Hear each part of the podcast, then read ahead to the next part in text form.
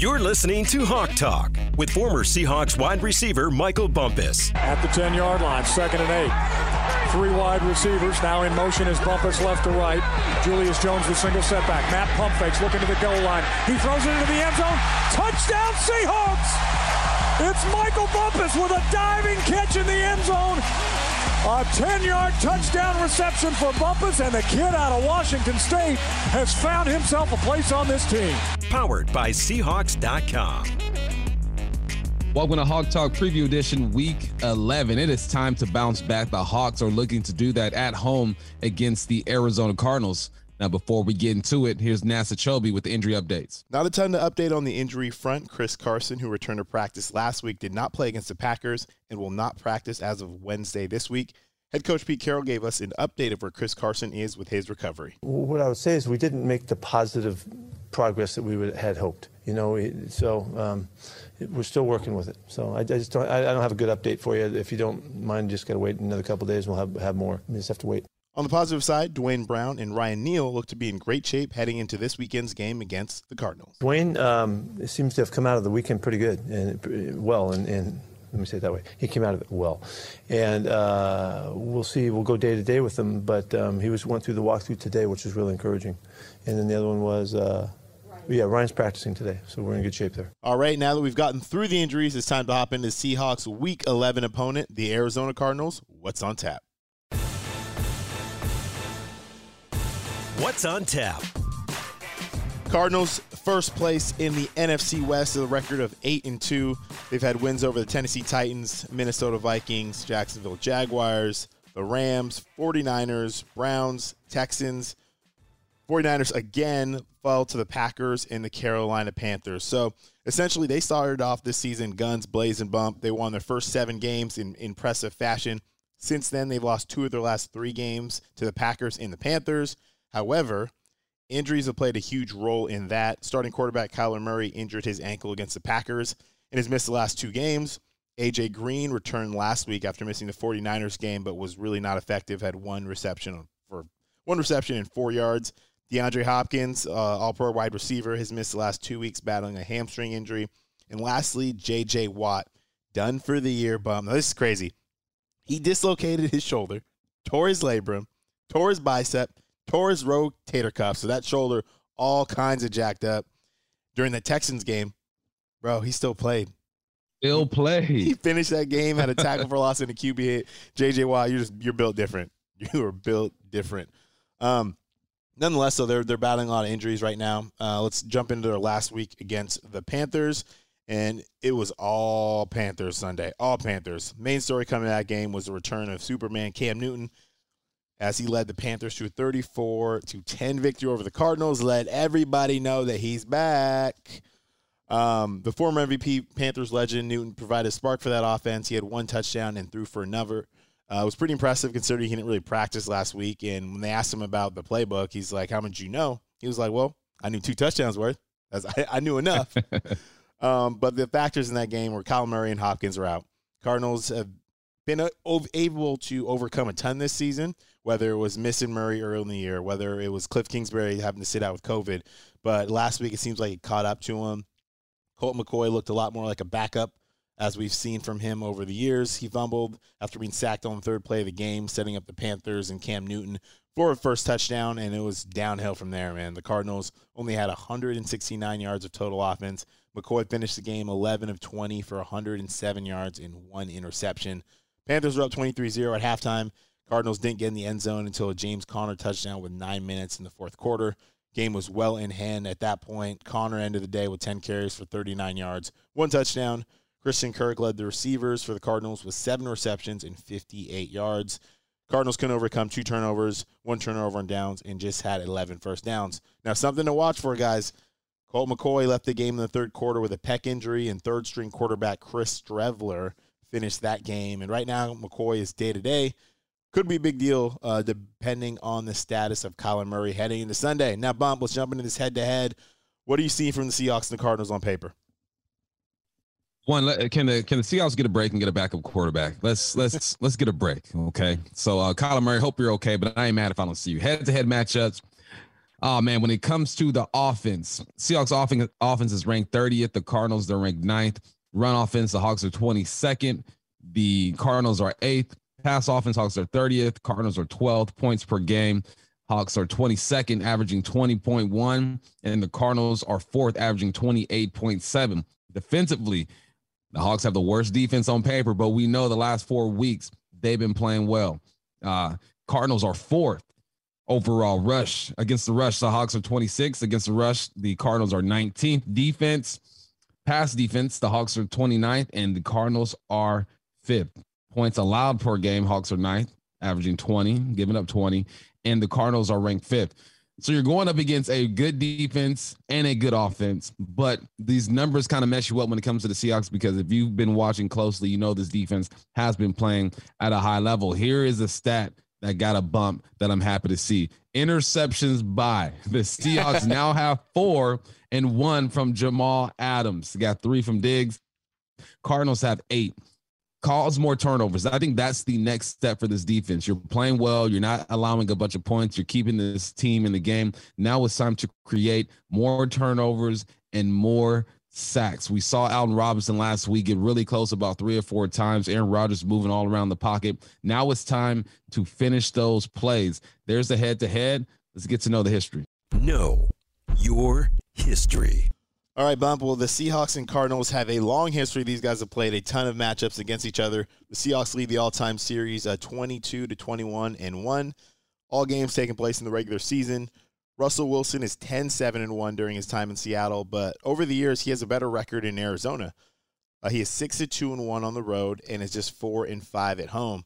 Now, the last time these two teams played was Thursday Night Football, and the Seahawks beat the Cardinals 28-21. Russell Wilson was very efficient, going 23 of 28 for 197 yards, 2 touchdowns. Carlos Hyde, if you guys remember him, had his best game in a Seahawks uniform, rushing for 79 yards on 14 carries, 1 touchdown. Tyler Lockett, solid game, 9 receptions, 6-7 yards, a touchdown. DK Metcalf also got in the end zone. And the Seahawks defense really shut down the run that game, holding the Cardinals to just 57 yards. And this was a big game. The Seahawks came off a 2-game losing streak last year. They really needed a win to kind of propel them forward on Thursday Night Football, and they did that. Kyler Murray, he had a decent game, going 29 of 42 for 269 yards and 2 touchdowns, but was sacked 3 different times. And one of those sacks sealed the game. The Seahawks were trailing, or the Cardinals were trailing, 28-21. Cardinals were driving, 1st and 10 from the Seahawks 27-yard line with 54 seconds remaining. Kyler Murray would throw 3 straight incompletions, bringing up a 4th and 10 with a game on the line. Now it's time to enter in Carlos Dunlap. 3 receivers, Fitzgerald that is, and Kirk go to the far side. Empty backfield. Murray takes the snap, looks, gets hit, goes down. Seahawks sack. Getting there was Dunlap. Came off the edge, almost untouched. Huge play by the Seahawks defense, and the Hawks are going to win this game at Lumen Field. And it's going to come on a great defensive play with 34 seconds left. Now, Bob, the reason I brought that up, Seahawks would obviously hold on to win the game 28-21. It's because Carlos Dunlap, man. We got accustomed to seeing that. He showed up here last year after not having a great end there in Cincinnati. And he came out, I think he had 5.5 sacks last year, and he just made a lot of game-changing plays. That one won the game for the Seahawks, and we know what he's capable of. We know he's a great pass rusher. He's been in the league a long time, been on the block, sacked almost every quarterback that's playing in the National Football League right now. And I just want to play that as a little reminder. Carlos, we love you, baby. We need to see you. We've seen you getting close here and there time to time, but we really need that Seahawks pressure to return this week. Now let's get back to the best division in football, the NFC West. What's the word? Where my soldiers at? West side! Where my soldiers at? West side! And the Seahawks are the NFC West champs again. What's the word in the West? On Hawk Talk. The NFC West is looking tough for the Seahawks right now. The Cardinals are at top, sitting at 8-2. The Rams behind them at 7-3. The Niners at 4-5, and the Hawks at the bottom, looking up at 3-6. Not a pretty picture for the Seahawks. When it comes to the NFC West, they're not used to being dead last, looking up. As we know it, they're probably not going to win the NFC West. Tragedy needs to happen at the top for that to happen. I don't see that going down, but the four remaining divisional games will decide the Seahawks season. They got to play Arizona twice. They play the Rams once and San Francisco once. Let's recap this Rams and 49ers game. We saw Monday Night Football. Santa Clara came as a complete shock to probably everybody. Two times the 49ers have won at home. Two times they went at home, and one of them was on Monday Night Football in the past year. Two times they went home. 49ers were all over the Rams, beating them 31-10. The tone was set early. Matthew Stafford threw an interception on his first possession. Then the Niners responded, going on an 18-play, 93-yard drive, ending with a George Kittle touchdown. The following possession, Stafford throws another interception, except this one goes to the house. Jimmy Ward takes it back for six, making it 14-0. The Rams get their stuff together. They respond. They go 7 plays, 75 yards, ending with a Tyler Higbee touchdown. But from there on out, the 49ers just did what they're supposed to do, 21 unanswered points before the Rams convert on garbage time. But the highlight, the star of this game was Deebo Samuel. Had 133 total yards, 2 touchdowns, and he was everywhere on the field, in the slot, outside, even lined up at running back. Jimmy G had a very efficient game, 15-19, 182 yards, 2 touchdowns. George Kittle, 5 receptions, 50 yards, and a touchdown. On the other side, Matthew Stafford, who was an MVP-type guy, in my opinion, struggled for the second consecutive week. He was 26-41, 243 yards, 1 touchdown, 2 interceptions. The Rams' run game just was not there. 52 yards on 10 carries. The one shining star for the Rams, you know who it was, Cooper Kupp, 11 receptions, 122 yards.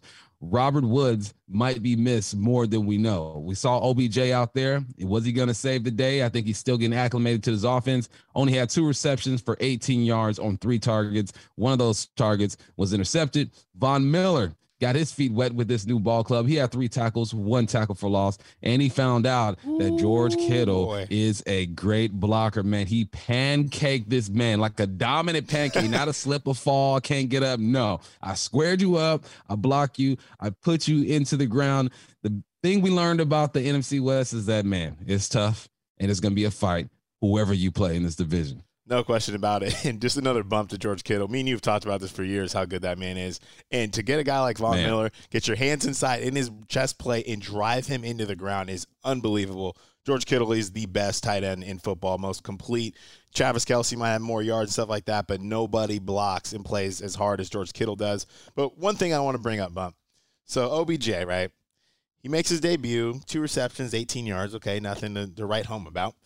But people, I just want to say this, man. And I'm not even the biggest OBJ fan, but people need to relax, man. You got your boy Troy Aikman out there saying, you know, he might have changed the dynamic of the locker room, you know, saying Stafford might have thrown that pick because he was trying to get OBJ the ball, and he might have felt that pressure that Mayfield felt, you know, because you got to get him the ball, you know. He's running a deep route. That's why he's in the game. I got to get him the ball. You know what I'm saying? Got to get the ball in his hands. Bruh, he played 15 snaps. Are you kidding me? He was there for 4 days or 3 days. You're telling me he changed the dynamic of the locker room on 15 plays? Man, miss me with all that stuff, all right? Just relax. Here's the thing. In a month from now, you can tell me. If he's complaining on the sideline, throwing a fit, you know, and things start falling apart, he's making comments in the media and doing all that stuff, okay, maybe that'll happen. I'm not saying it will. I'm not saying it won't. But what I'm saying after one game, relax, guys. Let them have a chance, and let's see what this is actually about. Let him build some chemistry. You're not just going to throw a guy out there and he's automatically going to go for 100. Like, he has to understand the playbook. He's got to – Matthew Stafford has to learn his body language at the top of his routes. There's a lot that goes into it, so, yes, I'm with you. They need to chill. All right, man, what's the playoffs looking like? Oh, well, it's a sore subject, right? The Seahawks, they didn't do themselves any favors last Sunday. They now fall into 14th out of 16 teams in the NFC, which is just unbelievable to write and say. The Vikings won last week. The Panthers won. The Eagles won. 49ers won. Washington football team won. Only positive part of last week was the Saints loss, and the Falcons were embarrassed by the Cowboys. That's a completely different discussion. But things are not over for the Seahawks by any means. But I'm telling you right now, Bump, the margin for error is so small. I mean, we got to quote our guy Al Pacino. Too slow, too fast, can't get there. The inches we need are everywhere around us. Every break of the game, every minute, every second. That was pretty good. But, man, so I've been saying this for weeks. I think a 9-8 team is going to make the playoffs. The problem is the Seahawks aren't in great shape when it comes to tiebreakers. They're 1-4 in conference, which is that second tiebreaker. And for the Seahawks to even go 9-8, they need to go 6-2 the rest of the way and probably need some help. On top of that, they have 2 games against the Cardinals, 1 against the Rams, who have a combined record of 14-5. Positive side, though, there's 5 games remaining against the Washington football team, the 49ers, the Texans, Bears, and Lions. Those guys have a combined record of 11-33. However, as we know, it's a week-to-week league. Those games aren't guaranteed. The Washington football team goes out there and upsets the defending champions, the Buccaneers, and the 49ers, who were reeling, just stomped out the Rams. The one positive thing is every team in the NFC West is just 1 game out in the loss column for that wild card spot. Right now, the Seahawks has got to take it 1 week at a time. Panthers are 5-5 in that 7th spot. Vikings 4-5, Falcons 4-5, Eagles 4-6, 49ers 4-5, Washington 3-6, Giants 3-6, and the Seahawks are 3-6. So a lot of work to do, but just 1 week at a time. But let's get back over to these Cardinals and let's look at these matchups. Man up. Hey, who man's is this? Who man's is this? Man up, nah, man up, man up, man up. Man up on Hawk Talk. Man up. Let's look at these matchups. You got Kyler Murray or Colt McCoy versus Seahawks defense. Before Murray got hurt, he was having an MVP-type season. In 8 games, he is at 186 for 256, 2,276 yards, 17 touchdowns, and 7 interceptions. Also has carried the rock 49 times for 147 yards and 2 touchdowns. He has been sacked 17 times, but completing 72% of his passes, which is a career best. He's definitely stepping into the next tier of really good quarterbacks and will be a problem for the Seahawks for years to come. Without Murray, the Cardinals, they're a much different team. Enter backup Colt McCoy. In 2 games, McCoy is 33 of 46, 356 yards, 1 touchdown, 1 interception, and has been sacked 4 times. Now, it was a disaster for him last week. He played well against the 49ers. He went 22 of 26 for 249 yards, 1 touchdown, and no interceptions. Something we will be following very closely is the health of both quarterbacks. Kyler Murray still dealing with an ankle. Colt McCoy is day-to-day with a pec injury. It's important to remember that the Cardinals have a bye next week, so they might just say, look, we're going to pump the brakes a little bit, play it safe, and let these backups go. And no need to rush for Kyler Murray to get back. So, therefore, Chris Streveler will step in at the quarterback spot. On the flip side, the Hawks are playing their best football of the year through the last 4 games. They haven't allowed more than 23 points and are giving up just 15 points per game. On the season, they are 9th in the NFL, just allowing 20 points per game. This is where the Hawks could possibly get their break. Kyler Murray, never wish bad on anybody, but right. Hey, play it smart. Play it smart, AZ. Sit Murray. You got the bye coming up. Let's play against a backup. If the Hawks do play against a backup, I think the defense is licking their chops. Like, let's go, man. For a month straight, we've been playing good football. You held Aaron Rodgers, a Hall of Fame quarterback, from throwing a touchdown last week. Keep the good times rolling. If Murray is in the game, you must spy, you must corral. But something tells me they're going to see a backup. Hey, man, let's speak it into existence. Like you said, we wish nothing bad on anybody, but I would love to see Colt McCoy, even though Colt McCoy did beat the Seahawks last year with the Giants, but that was more of an anomaly than anything. But honestly, yeah, no, I think Kyler Murray is obviously an incredibly talented quarterback. If he's back there behind center, it's going to be a tough day for the Seahawks. But they're battle-tested right now. You know, they went up against Ben Roethlisberger a couple weeks ago. They went up against Aaron Rodgers, like you mentioned. So I feel good about that. Now, on our side, Russell Wilson against his Cardinals defense. Now, Russell made his heavily anticipated return, as we all know, last week against the Packers and didn't really put up the numbers we're accustomed to seeing. He was 20 of 40, 161 yards, no touchdowns, 2 interceptions. It was just the 5th time he had a rating below 40 in his Hall of Fame career. Obviously, a lot of factors were in play. He had the weather, obviously playing on a surgically repaired finger, on his throwing hand, not to mention missing 4 weeks of practice. So to me, even beyond the finger, I think some of that was just rust, right? I mean, not being out there. I don't care how great you are. I think we even saw that from Aaron Rodgers, and he missed a lot less, and he was healthy. He missed a lot less time than Russ did. So I think some of that was rust. On the year, Russell's 110 for 165, 1,357 yards, 10 touchdowns, 3 interceptions, 22 carries, 100 yards, 1 touchdown. The Seahawks were shut out for the first time in Russell's career, and I think he obviously needs to bounce back in a huge way. I expect him to be a lot better this week, but how does he get there? What's the plan for his success this week against a good Cardinals defense? 1, just get healthy. He said he was 100%. I don't think he was. So Father Time is going to help him out when it comes to that. And now just being accurate. I think him not being as accurate as we're used to seeing was a result of him not being 100% healthy. And now it's the guys around him need to make plays for him. You got to make the difficult catch. You got to go down and dig the ball out the dirt. Offensive line has to protect. That old line did not have a great game against the Packers last week.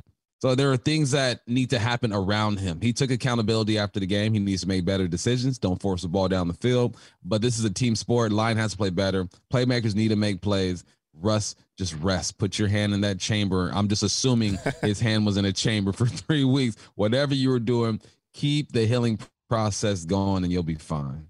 Yeah, that's what I hope so, man, because this Cardinals defense you mentioned at the top is no joke. Fourth in the NFL, allowing just 309 yards a game, fifth against the pass. Middle of the pack's up in the run. They're 19th, but they got some dudes. They have some good linebackers, Hicks and Isaiah Simmons. Marcus Golden leads the team with 9 sacks. And you can't forget about Chandler Jones, who had 5 sacks in week one. 5.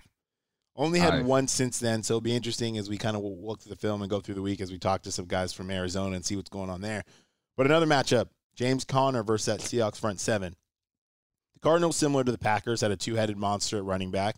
However, the Cardinals will be with just one as they place Chase Edmonds on IR to rehab an injured ankle. On the season, Edmonds had 430 yards on 76 carries and another 211 yards on 30 receptions. They're now going to rely on James Conner, who is not a bad option by any means. He's been a touchdown machine on the year, has 12 on the season through 10 games, 493 yards on 125 carries. And he's just an impressive dude, man. If you remember, he had cancer when he played at Pitt. He was totally on only 1 week to live, and for that man to go from that moment to where he's at now is pretty crazy. And for me, I just think with all the flux about who's playing quarterback, you can't have someone else getting after it, man. So Conner needs to be shut down without question. He can't have a big day if you want to have any chance to win on Sunday. Good thing for the Seahawks, they haven't allowed a 100-yard rusher since week 3 against the Vikings. Even though they're 26th in the NFL in rush yards at 125 a game, they're playing a lot better. So lock up James Conner and everything will be good. Lock him up. That guy is, he's pretty special, man. I saw him take a screen to the house about 50 yards a couple weeks ago or last week.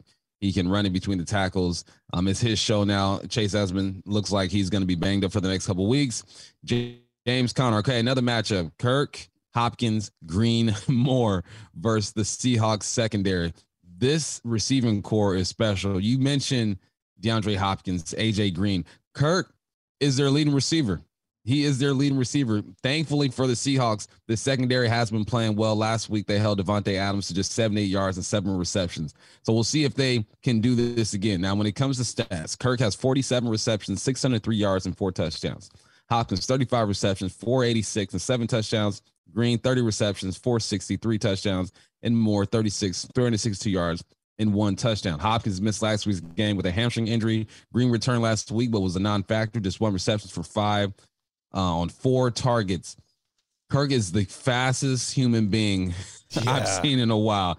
I mean, he ran a deep cross against the 49ers, got to the safety, jab stepped him. Colt McCoy was, I believe it was Colt McCoy, threw a nice football over his shoulder.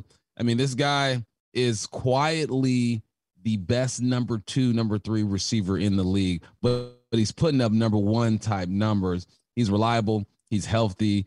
They got to lock this dude up. Yeah. You mentioned the speed like that. I think that's in his maturation process for Kirk. Cause normally when he first came in the league, it was just like, okay, he's a burner. He's the guy who'll run that 9 route, run past you, but now he's doing it all. So the Seahawks have, they're going to have to do a lot in that back end. Quandre Diggs has been holding it down, Jamal Adams, but it just puts so much pressure on those safeties when you have a guy that can get busy like that down the middle of the field, and then you have 2, future Hall of Fame type guys on the outside. So things are going to be tough for that secondary. On offense for the Seahawks, DK Metcalf, Tyler Lockett. I'm throwing Gerald Everett in here versus that Cardinal secondary. So after a week where they were targeted 19 times, had 18 receptions for 185 yards and 2 touchdowns, Metcalf and Lockett were non-factors against the Packers. They had just 5 receptions for 49 yards on 18 targets. And honestly, Bum, pretty much every game has been consistent. This offense goes as they go. When they're involved in the game plan and they're making plays, the Seahawks have won football games. When they're not, it's been tough sledding on offense. Metcalf leads the team receiving 42 receptions, 606 yards, 8 touchdowns. Lockett right behind him, 43 receptions, 602 yards, and 3 touchdowns. And they're going to need to come with it, man, because the secondary is no joke. They got those 2 dudes from UW, Budda Baker, Byron Murphy Jr., who are balling out this season, bump. So that's going to be a fun matchup to watch. DK and Lockett. They have to get involved early and often. And you mentioned the secondary they're going to be going up against. It's just time to make plays. Budda Baker, man, might be the most humble. So he reminds me of, like, if Tyler Lockett played defense, he'd be Budda Baker. Like, their approach is, I'm going to play hard, I'm going to go hard, I'm going to respect the game, I'm humble. Just seem like all-around great guys. You got the UW connection in the backfield. So I know all you Huskies out there, you're going to be watching this game with Murphy and Baker, but you know who you rock with. It's the Seattle Seahawks. Remember that, all right? So now, how are they going to get this done? Here's your path to victory. At the 45, waits for the snap. Michael Dixon puts it down. That kick is away, and that kick is good! The Seahawks win! It's good! It's a path to victory on Hawk Talk. Getting that offense going. We just mentioned it. DK Metcalf, Tyler Lockett need to have their handprints all over this game plan. And last week, you know, I was more concerned saying, man, I really hope the Seahawks don't fall behind early, because that's been the recipe in Green Bay for a lot of games. But this defense has showed up, and they balled out. And if you would have told me that the game would be 3-0 heading into the fourth quarter, I would have said you're crazy. Crazy for both sides. So you got to get something going early. You got to find a way to get something going early. Hopefully another week of recovery. Russell Wilson and his finger will be closer to 100%, shaking off some of that rust. And we can see the Russell Wilson we're accustomed to seeing every week. Offensive line, they need to be better. They need to protect better. Russell needs to get the ball out quickly. They all work as one, and this offense has to get going early. How do they get going early? I think you have to run the rock. All right, 10 or 11 carries just will not cut it. I don't care who's in the backfield. It could be Collins. It could be DJ, Penny. Doesn't matter. Get the run game going and find a way to put together some long drives. Against the Packers, the Hawks only had 2 drives with more than 7 plays. The other 8 drives were 7 or less plays. Sustain some drives, and defensively, keep doing what you're doing. The secondary is playing their best football this season. That needs to continue for win Sunday with all the weapons that we mentioned the Arizona Cardinals have. Yeah, man, these boys can play. The Seahawks need to find a way to get pressure on Kyler Murray or Colt McCoy, whoever's back there throwing the ball. I think that might be the only piece missing right now is consistent pass rush, because we've finally seen the secondary take that next step. Jordan Brooks is playing some pretty damn good football. We'd like him to diagnose a couple more screens. I think Pete Carroll said that. But overall, you're starting to see him take that next step. We know what Bobby can do. I think the last step is finding a consistent pass rush. So Daryl Taylor, Carlos Dunlap, I mentioned earlier, the guys inside, Poona Ford, Brian Monet, Benson Mayo. When those guys are out there, we need to see something, especially if Colt McCoy's in there, man, especially that. And each game the rest of the way for the Seahawks, quite frankly, is a playoff game. And I think if it's one of these analogies in any sport, whether it's basketball and you're down 35, or it's baseball and you're down 8. You can't hit an 8-run home run. You just can't do it. Seahawks can't go out there and somehow win, put 7 wins in the win column on Sunday. They can't do it. One week at a time, just as Pete Carroll preaches, it's the biggest, it's a championship week. Championship effort starts this week. Seahawks got to take it one at a time to try to climb back in this playoff picture. It's a marathon. It's not a sprint. And we're in the second half of this marathon. Started off slow. You got behind. You have some making up to do. But I think these Hawks can do it if this defense continues to play well and this offense finds their groove. Get going. Russell, you get healthy. Run game, get going. DK and Lockett make big plays.